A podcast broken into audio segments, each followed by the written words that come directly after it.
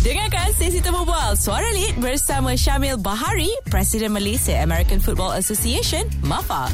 Hai semua, Assalamualaikum, salam sejahtera. Terima kasih kerana terus dengarkan Rakita di 107.9 dan hari ini untuk Suara Lead yang dibawakan khas oleh Kementerian Belia dan Sukan bersama dengan saya atau yang akan mengemudi episod kali ini.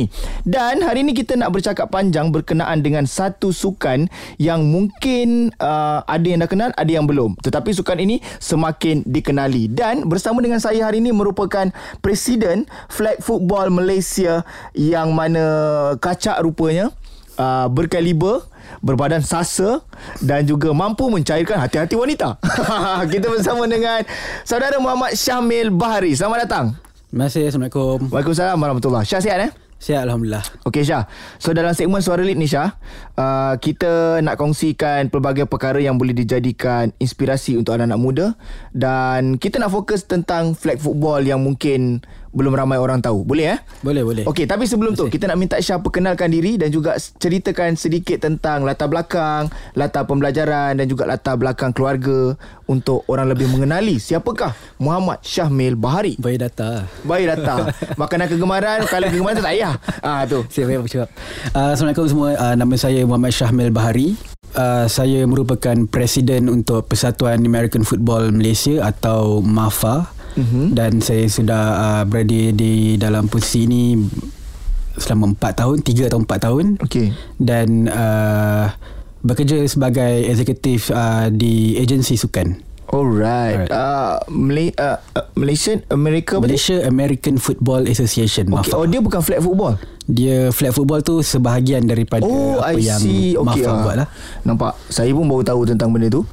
Okay. Dan uh, macam mana boleh tercetusnya minat dengan sukan ni atau daripada dulu memang hmm. main rugby ke atau macam mana? Uh, masa zaman sekolah kita uh, saya main rugby uh-huh. di peringkat sekolah uh-huh. dan sebagainya dan dalam tahun 2019 awal 2019 tu uh-huh. uh, kami mula membentuk satu tim lah uh, uh-huh. untuk main flag ni sebab ada kawan lagi seorang macam ajak kan uh-huh. so kita kom combine semua kumpul semua kawan-kawan yang main rugby main touch rugby apa semua mm-hmm, mm-hmm. dan ada yang kenal through team tu jugalah okay. uh, team Rentap Renegades nama itu okay. so kita tubuhkan 2019 untuk join uh, community flag football yang mm-hmm. masa tu pun sebenarnya dah mula meningkat naik lah dari mm-hmm. segi uh, penyertaan dan sebagainya okay. so uh, bermula dari, dari 2019 saya mula uh, menceburkan diri dalam sukan flag football mm-hmm. dan alhamdulillah uh, berada di posisi ini saya pada saya tanggungjawab berat lah untuk mm-hmm. uh, terus mengembangkan lagi uh, sukan flag football ni. Alright. Okay. Jadi uh, sebelum kita nak tahu lagi banyak, kita nak ambil tahu juga sejarah macam mana flag football ni boleh masuk ke Malaysia. Tapi kejap lagi kita akan uh, sambung terus bersama kami dalam segmen Suara Lead yang dibawakan khas oleh Kementerian Belia dan Sukan Malaysia eksklusif di Rakita. Masih lagi bersama saya atau di segmen Suara Lead yang dibawakan khas oleh Kementerian Belia dan Sukan Malaysia. Kita bersama dengan Encik Muhammad Syahmil Bahari yang merupakan Presiden Flag Football Malaysia. Uh, dan kita nak tanyakan berkenaan tentang sukan flag football ini yang mana belum tahu bila dan bagaimana sukan ni boleh bercambah di Malaysia? Okey, uh, sebelum saya cerita di Malaysia, saya ceritakan uh, sedikit latar belakang sukan ni lah flag hmm. football ni. Hmm. Asal flag football ni ialah uh, semasa Perang Dunia Pertama. Oh, yang okay. mana uh, masa tu tentera Amerika, mm-hmm. orang dalam deployment sebagainya, orang tak boleh nak main contact football as, yang macam NFL, uh-huh. yang kita tengok pakai helmet, pakai uh-huh. apa shoulder pad sebagainya. Uh-huh. So orang tak boleh main tu, orang main mini version lah. So orang main flag football dipanggil. Mm-hmm. So itu ialah asalnya mm-hmm. lah.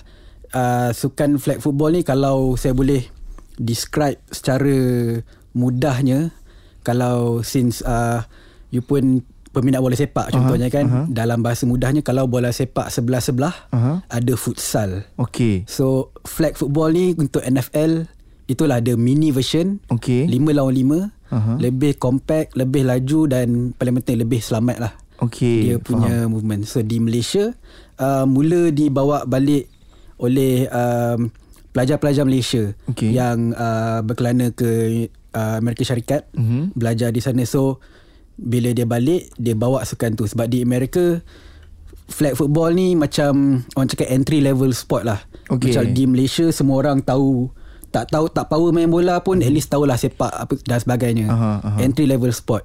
Itulah yang berlaku di United States. So mereka bawa balik mainkan dalam pelbagai jenis uh, Mhm. format, ada yang contact sikit dan sebagainya. Mhm. Jadi pada uh, tak lama baru-baru ni jugalah uh, IFF Badan Sukan Antarabangsa Mhm. telah menyelaraskan uh, format tu so sekarang sukan flag football ni dimainkan secara 5 lawan 5 Okey. di peringkat antarabangsa lah Alright. so bermula dari awal tahun 2000 tu Mhm. uh, bermain di Malaysia dalam pelbagai format Mhm. tetapi tidak uh, se- sehingga tahun 2017 yang mana MAFA mula dibentuk oleh Okey. presiden sebelum ni lah Faham, faham. Alright. Uh, mungkin uh, Syah boleh kongsi sikit Syah. Uh, dia masih menggunakan bola rugby, betul? uh, bukan bola rugby Bukan bola rugby. Ah. Dia bola apa tu? Uh, dipanggil bola American football lah. Dia kalau okay. dekat US dia panggil football lah. Okey okey Macam ah okey. Lain, Oh, lain so sikit lah. bola tu lah. Ah, ah. Okey kita kena fokus dengan bola tu. Mhm. Kemudian dia ada bendera yang akan diikatkan di kiri dan kanan pinggang pemain, betul? Betul. Mana satu kena fokus ni? Bola ke bendera tu? Ke macam mana? Mungkin mungkin Syah boleh kongsi ke sikit macam mana flag football yang dimainkan. Okey, dari segi uh, konsep permainan mm-hmm. dia lima lawan lima konsepnya sama macam uh, American football Mhm. yang mana uh, setiap pasukan ada empat percubaan Okey. untuk mencapai 20 ela, 20 Okey. yard. Aha. Jadi uh, kalau dapat 20 yard tu baru dapat lagi empat percubaan untuk score touchdown. Okey, so faham. uh, kalau dalam American football cara untuk stop player ialah kena langgar Aha. dan kalau kat mana jatuh okey dapat peluang kedua untuk terus maju ke depan. Okey. Dan dalam flag football kontak atau pelanggaran tu ditukar dengan uh, menarik flag Okey. yang ada dekat pinggang tu. So Okey. dalam masa yang sama dua kalau cakap yang mana kena fokus, dua-dua kena fokus. Okey. Bola dan flag. Aha. Uh, kalau dalam sukan ni dia ada dua bahagian, ada offense, menyerang dan defense yang bertahan. Okey. Jadi yang menyerang tu fokus dia of course kena tangkap bola sebab nak maju ke hadapan. Aha. Dan untuk pertahanan pula tugas dia ialah untuk sama ada deflect player tarik okay. flag tu untuk Ha.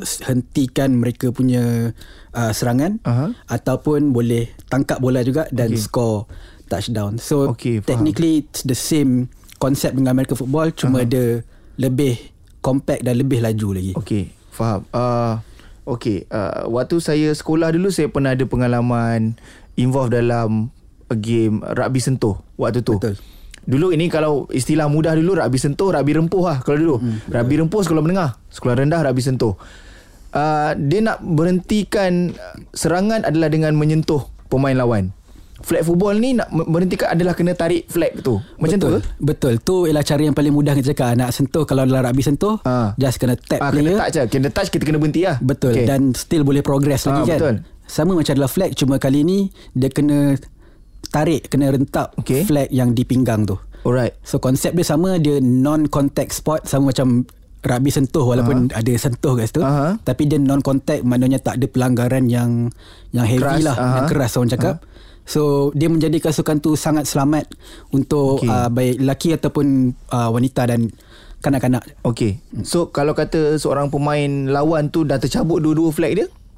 Uh, maknanya kalau dah cabut dia kena pasang balik untuk terus sambung main. Oh, lah. I dia see. dia detachable tu bila dah kena Faham, tarik faham, faham. boleh pasang balik. Bukanlah bermakna kalau dia dah berjaya cabut uh, dua-dua flag tu terus keluar ke apa tak, ada lah. Every time nak restart balik semua kena pakai uh, Okey. ni lah sambung balik lah. Okey, harap uh, anda yang dengarkan juga ni pun jelas tentang bagaimana permainan flag football ini dan kita nak tanya serba sikit berkenaan, berkenaan dengan peranan dan penglibatan sebagai presiden flag football Malaysia. Kejap lagi kita kongsikan dalam Suara Lead yang dibawakan khas oleh Kementerian Belia dan Sukan Malaysia. Let's go.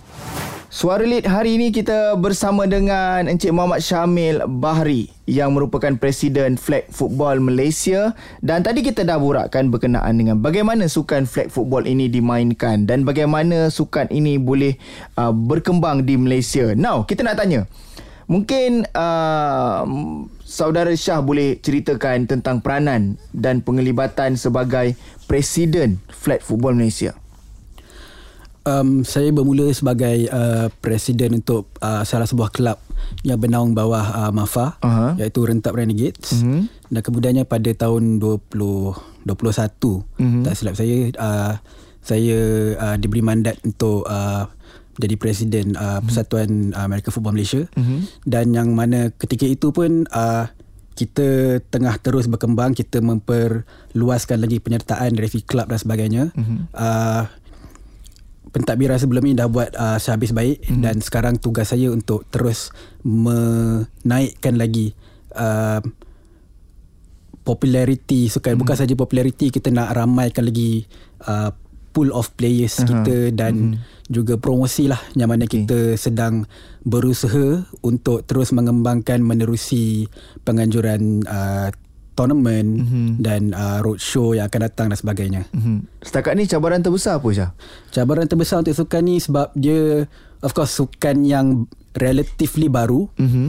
So dia saya tak anggap benda tu cabaran yang susah sangat. Mm-hmm. Dia sebenarnya peluang untuk kita. Yang mana bila kita try untuk uh, ajak orang masuk mm-hmm. dan mm-hmm. of course you kena cerita dan mm-hmm. sebagainya apa untuk convince sebab dia bukan sukan yang uh, popular dekat Malaysia mm-hmm. sebab kalau ikutkan sukan yang popular dekat Malaysia of course lah bola mm-hmm. dan nombor 1 2 3 pun semua bola dan kemudian mm-hmm. dah sukan lain kan barulah untuk sukan baru macam American football ni jadi mm-hmm. bila po- promosi populariti dia masih di tahap yang rendah mm-hmm. uh, bila kita nak cuba dapatkan dari segi tajaan dan sebagainya mm-hmm. itu ialah cabaran.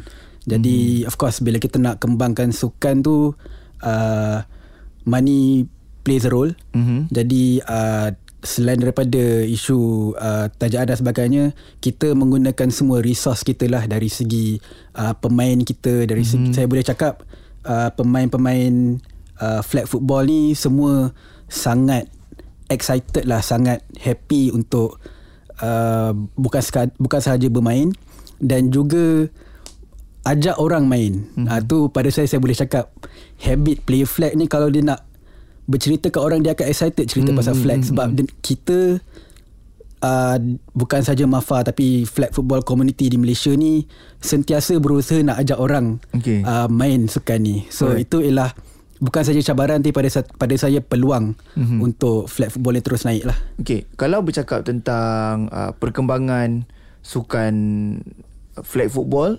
daripada pemain-pemain atau penggiat-penggiat flag football sendiri melalui mulut ke mulut lah orang cakap mm. tersebarnya pengetahuan tentang flag football. Pernah tak sebagai presiden menerbitkan ataupun meluahkan idea atau kerjasama dengan mana-mana pihak yang lebih besar untuk kita cari bakat-bakat uh, flag football ini di peringkat akar umbi. Sebagai contoh, menyediakan ataupun memasukkan flag football dalam aktiviti co-curriculum di sekolah. Pernah ada plan tu? Uh, of course, kita ada plan untuk development dan sebagainya. Hmm. Yang mana setakat ni kita ada kita punya uh, development arm lah. Yang mana kita berkolaborasi dengan Third Down Academy. Hmm. Uh, satu-satunya akademi flag football di Malaysia yang mana mereka menganjurkan uh, program lepas sekolah mm-hmm. di sekolah-sekolah swasta mm-hmm. dan sebagainya. Jadi kita dah ada penyertaan seawal umur 6-7 tahun pun dah mm-hmm. ada lah mm-hmm. yang bermain sukan flag football ni. Jadi mm-hmm. dari segi uh, pembangunan setakat ini kita rely on third down mm-hmm. academy dan sebagainya tapi pada kita kita nak lebih daripada itu kita hmm. cuba untuk masuk ke peringkat uh, sekolah uh-huh. ke peringkat universiti uh-huh. uh, rancangan plan tu ada uh-huh. uh, now it's about uh, executing the the plan lah uh, uh-huh. insyaallah bermula tahun depan harapnya alright insyaallah semoga usaha tu dapat dijalankan sebab uh, kalau tengok saya rasa sukan flag football ini ada potensi yang besar. Mm-hmm. dan kalau dapat melibatkan lebih banyak lagi bakat-bakat di peringkat sekolah baik sekolah rendah atau sekolah menengah dia akan memberikan kesan yang lebih besar lah satu hari nanti. Betul. Alright so kejap lagi kita nak borakkan pula daripada segi pencapaian. Ha, mungkin dah ada pencapaian yang kita tak tahu tentang sukan flag football ini. Terus bersama kami dalam segmen Suara Lead eksklusif di Rakita Suara lead yang dibawakan khas oleh Kementerian Belia dan Sukan Malaysia secara eksklusif di Rakita bersama dengan saya atau hari ini adalah saudara Syamil Bahari, Presiden Flag Football Malaysia dan kita nak bertanyakan berkenaan dengan pencapaian. Mungkin sebenarnya uh, komuniti ataupun pemain-pemain ataupun pasukan-pasukan flag football Malaysia sudah ada pencapaiannya yang mungkin orang belum tahu.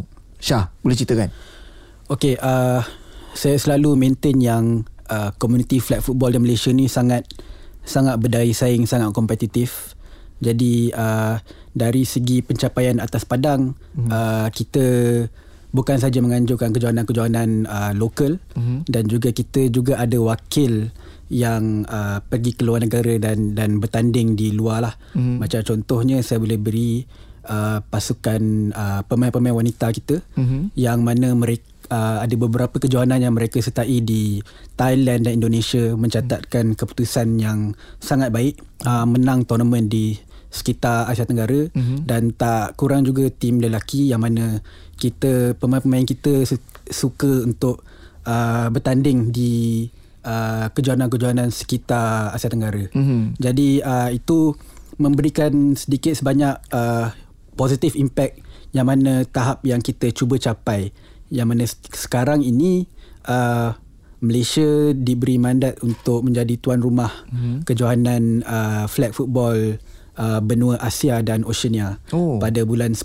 ni okay. yang mana kita akan jadi host yang akan berlangsung di EV Arena Shah Alam. Okey, EV Arena 27 okay. hingga 29 Oktober. Mm-hmm. Jadi itu adalah satu pencapaian yang baik yang mana untuk sebuah persatuan sukan yang relatively sangat muda mm-hmm. untuk uh, diberi peluang untuk menjadi host kejohanan antarabangsa mm-hmm. bagi sebuah sukan yang baru-baru ini di senarai pendekkan sebagai salah sebuah sukan yang akan masuk uh, Olimpik oh. LA 2028 okay. di Los Angeles. Jadi um, kita memandang benda ni serius dan kita kalau boleh nak bukan saja di Olimpik tapi kita nak terus mempromosikan sukan ni di dalam negara mm-hmm. dan cuba menjadikan dia salah sebuah sukan yang dipertandingkan di peringkat uh, kebangsaan menerusi SUKMA contohnya mm-hmm. maupun sukan C yang mana tahun 2027 nanti Malaysia akan jadi host okay. sukan C so kita memasang hasrat tu lah dan akan terus bekerja ke arah tu lah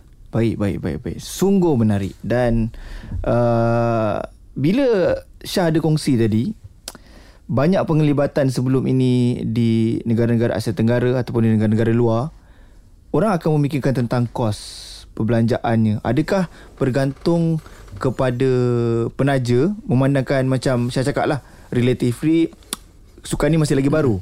Nak cari penaja tu mungkin cabaran dia tinggi sikit. Betul. Jadi adakah pemain-pemain flag football ataupun pasukan-pasukan flag football ni menggunakan dana sendiri ataupun ada effort mereka sendiri untuk cari sponsor ke? Macam mana proses tu? Syah Uh, dari segi uh, penganjuran dan sebagainya of course uh, sebagai sebuah sukan yang baru nak hmm. mula berkembang ni cabaran untuk dapatkan tajaan tu agak susah lah hmm. tajaan terutama dari segi uh, monetary hmm. tapi walau bagaimanapun kita masih uh, mencuba sehabis mungkin dan ada hasilnya yang mana uh, tajaan-tajaan ni dibawa ke peringkat tertinggi untuk penganjuran sukan hmm. uh, Piala Asia dan sebagainya. Mm-hmm. Tetapi di dalam negara saya boleh katakan uh, community flag football ni ialah komuniti yang sangat uh, kompetitif dan mereka uh, tunjukkan menerusi inilah uh, investment mereka mm-hmm. untuk spend pergi pergi training, beli mm-hmm. peralatan, beli beli, beli bola dan sebagainya.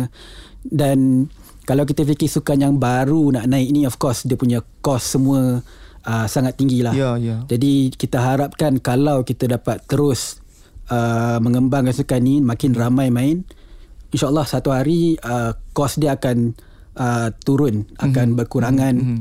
dan dibantu juga apabila sukan dah popular lebih mudah untuk mendapatkan tajaan dari mm-hmm. segi duit dan sebagainya. Jadi it always takes time mm-hmm. dan uh, saya sangat hargailah uh, warga flag football ni punya mm-hmm tenacity punya semangat untuk mm-hmm. sama-sama naikkan sukan ni. Okey. Siapa yang dorong awak Syah untuk aktif dalam flag football ni?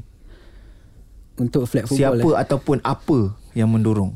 Hmm. Uh, pada saya uh, the community spirit tu lah. Okay. Dia sekarang ni okey di Malaysia kita banyak base di Lembah Kelang. Mm-hmm. Tetapi kita ada uh, beberapa kelab dan saya boleh katakan setiap kelab tu dia punya competitive level dia sangat tinggi. Okay. Walaupun sukan yang baru yang uh, tak ramai dengar mm-hmm. tetapi semua player ni macam saya always cakap they excited cerita ke orang excited nak ajak orang join dan mhm. sebagainya. Mm-hmm. So bila kita tengok setiap player setiap club tu berusaha spend duit datang training mm-hmm. every week mereka training di di kawasan mereka lah mm-hmm. dan uh, benda-benda macam ni yang buat kita rasa macam oh semua orang ada something yang dia contribute mm-hmm. sama ada mungkin mm-hmm. dia tak contribute bagi duit dan sebagainya mm-hmm. tapi effort macam tu sebenarnya sangat penting sekecil-kecil effort pun mm-hmm. jadi kita amat hargai benda tu dan benda tu lah yang sebenarnya drive untuk bukan saya bukan saja saya lah mm-hmm. the whole community ni uh, very supportive dan cuba untuk naikkan sukan ni so benda tu yang sebenarnya kita nak tengok dalam mana-mana sukan Malaysia pun Okay um, dalam penglibatan awak sendirilah dalam industri sukan mungkin ada satu figura atau satu nama yang awak jadikan inspirasi daripada dulu sampai sekarang yang drive awak supaya buat ataupun capai sesuatu yang lebih tinggi? Ada Syah? Mungkin satu nama awak boleh bagi? Uh, kalau orang cakap tokoh sukan lah. Hmm. Senang cerita ya. Uh, ada beberapa lah contohnya kita punya uh, uh, squash queen contohnya hmm. Nicole David okay. ataupun legend bola semua orang tahu Mutadari apa semua hmm. kan.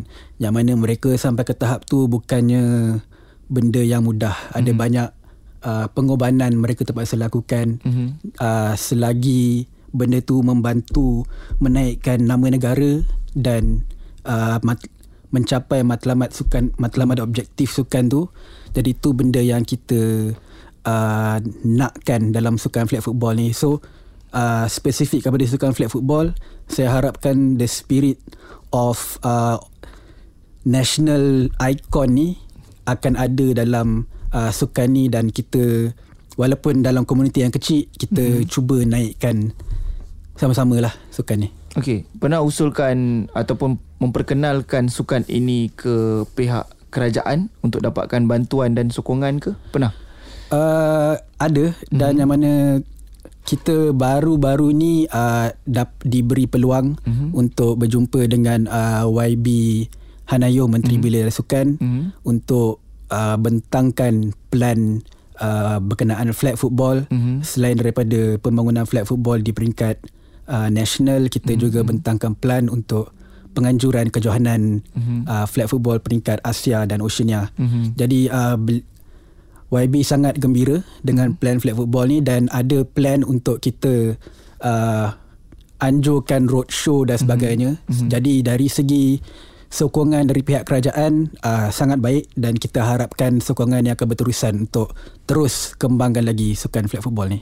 Baik dan kepada kita semua yang mendengar ni pun harap dapat membuka mata dan memberikan sokongan untuk sukan flag football ini. Kejap lagi kita nak bertanyakan pula berkenaan dengan mungkin ada tips ataupun nasihat Syah kepada uh, golongan-golongan muda terutamanya golongan-golongan belia untuk ambil tahu tentang flag football Malaysia. Terus stay di Suara Lead yang dibawakan khas oleh Kementerian Belia dan Sukan Malaysia.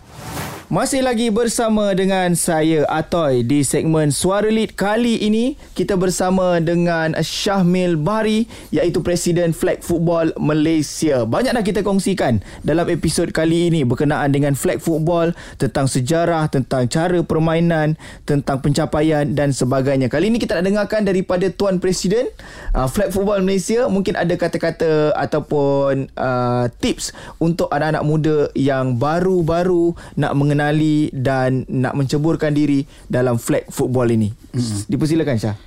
Uh, saya menyerulah kalau hmm. uh, kira yang muda-muda lah especially kan. Uh. Kalau nak berminat untuk sukan flag football ni jangan risau. Uh, apa yang saya tahu uh, warga flag football ni sangat macam saya cakap tadi sangat excited nak ajak mm. orang. Mm. Jadi kalau approach tanya pasal sukan ni mereka akan cerita extensively pasal sukan mm. ni. Jadi uh, tak ada masalah boleh tanya sesiapa yang uh, berkenaan yang pernah tahu pasal sukan ni mm-hmm. ataupun boleh ke uh, laman Instagram rasmi mm-hmm. uh, Mafa Flag Football underscore Malaysia mm-hmm. yang mana di situ kita bagi update berkenaan sukan ni dalam negara dan juga dari situ boleh tahu uh, kewujudan kelab-kelab uh, lokal kita hmm. yang sekitar Lembah Kelang ni uh, setakat ni Lembah Kelang kita akan ada plan untuk keluar hmm. selepas ni jadi boleh approach uh, mana-mana kelab ni untuk tahu untuk join uh, sesi latihan dan sebagainya hmm. dan uh, paling penting kalau untuk pelibatan sukan ni dia ialah sukan non contact jadi kalau ada yang risau isu oh American football ni rempuh ke apa no uh-huh. no such thing uh, in fact elemen yang paling penting dalam sukan flag football ni ialah safety lah keselamatan yep. sebab uh, satu not, bukan sahaja non contact uh-huh. dia sangat uh, rigid on the rule uh-huh. yang contact ni ada langkah sikit pun uh-huh. is consider foul dan main pun kena pakai mouse guard dan sebagainya uh-huh. jadi elemen safety tu memang kita titik beratkan jadi dia menjadikan sukan ni sangat sesuai untuk semua lapisan umur mm-hmm. dan juga gender uh, jantina dari segi lelaki dan wanita dan kanak-kanak mm-hmm. termasuk kanak-kanak dan sebagainya ia, ia adalah sebuah sukan yang sangat sesuai untuk dimainkan untuk semua alright dan uh, mungkin Syah boleh kongsikan uh, media sosial untuk dapatkan pengetahuan banyak berkenaan dengan flag football Malaysia uh, di media sosial kita aktif di uh, laman Instagram mm-hmm. uh, flag football underscore Malaysia mm-hmm. uh, dan juga di Facebook yang mana kita menunjukkan uh, uh, game-game yang kita pernah anjurkan di mm-hmm. peringkat kebangsaan sama ada dari uh, kejohanan Mafa Cup mm-hmm. untuk lelaki dan juga kejohanan Mafa Rose Bowl dan sebagainya kalau ada nak tengok macam mana sukan ni dimainkan mm-hmm. boleh check kita punya laman Facebook mm-hmm. Malaysia American Football Association Alright, nice. Dan kejap lagi kita nak dengarkan kata-kata akhir daripada uh, Syah. Mungkin ada pesanan, mungkin ada kata-kata mutiara dia nak bagi. Kan? kejap lagi terus bersama dengan kami dalam segmen Suara Lead yang dibawakan khas oleh Kementerian Belia dan Sukan Malaysia eksklusif di Rakita. Okey guys, terima kasih kerana sudi dengarkan segmen Suara Lead pada hari ini dan kita sudah pun semakin hampir sampai di penghujung. Sebelum tu kita nak tinggalkan ruang ini untuk berikan uh, Syamil sedikit ruang untuk pesanan ataupun ada kata-kata akhir daripada beliau untuk semua yang mendengar segmen Suara Lead hari ini khususnya peminat-peminat ataupun mereka yang baru nak kenal dan minat flag football Malaysia. Silakan Syah. Uh, saya nak umum tahu yang sukan flag football ni ialah sukan yang uh, sangat sesuai untuk dimainkan mm-hmm. oleh semua lapisan masyarakat okay. dan lapisan umur dan juga dia ialah sebuah sukan baharu yang mempunyai masa depan yang masa depan dan peluang yang sangat cerah. Okay. Uh, kita dijangka dijangka akan uh, dijadikan sebuah sukan yang dipertandingkan mm-hmm. peringkat Olimpik. Mm-hmm. Jadi itu adalah peringkat tertinggi kita nak capai mm-hmm. dan dalam masa yang sama untuk kita kembangkan uh, sukan di Malaysia memerlukan mm-hmm. bantuan dari semua aspek mm-hmm. sama ada pemain, mm-hmm. peminat dan juga uh, stakeholder lain dari mm-hmm. segi uh, swasta maupun kerajaan. Mm-hmm. Jadi kalau kita dapat uh, bekerjasama mm-hmm. dari segala aspek, of course kita dapat lihat insya-Allah satu lagi sukan yang mungkin kita akan layak ke Olimpik. Kita mm-hmm. tak mhm. tahu. Jadi uh, itu yang kita nakkan semua stakeholder bekerja uh, dengan satu misi, satu mm-hmm. satu matlamat untuk sama-sama bantu sukan flag football di Malaysia. Baik. Uh, uh, media sosial je. Share sikit. Mana tahu orang nak follow media sosial presiden kot. Uh, media sosial uh, Mafa Flag Football underscore Malaysia media hmm. sosial. Saya Syaris Shah Bahari di hmm. Instagram dan Twitter Syah Bahari. Syah Bahari ya. B A H A R I eh. Betul. Bahari. Okey. Syah, apa pun thank you so much kerana sudi datang ke Rakita dan juga bersembang panjang berkenaan dengan flag football Malaysia di uh, segmen Suara Lead. Jadi kepada anda semua jangan lupa untuk dengarkan episod yang seterusnya bersama tetamu jemputan yang lain dan anda kata terlepas episod ini boleh dengarkan secara podcast di rakita.my. Dan sehingga itu kita undur diri dulu. Terima kasih Syah. Masih sama-sama. Baik, moga kita jumpa lagi dan kepada anda semua terus dengarkan Rakita di 107.9. Assalamualaikum. Bye bye.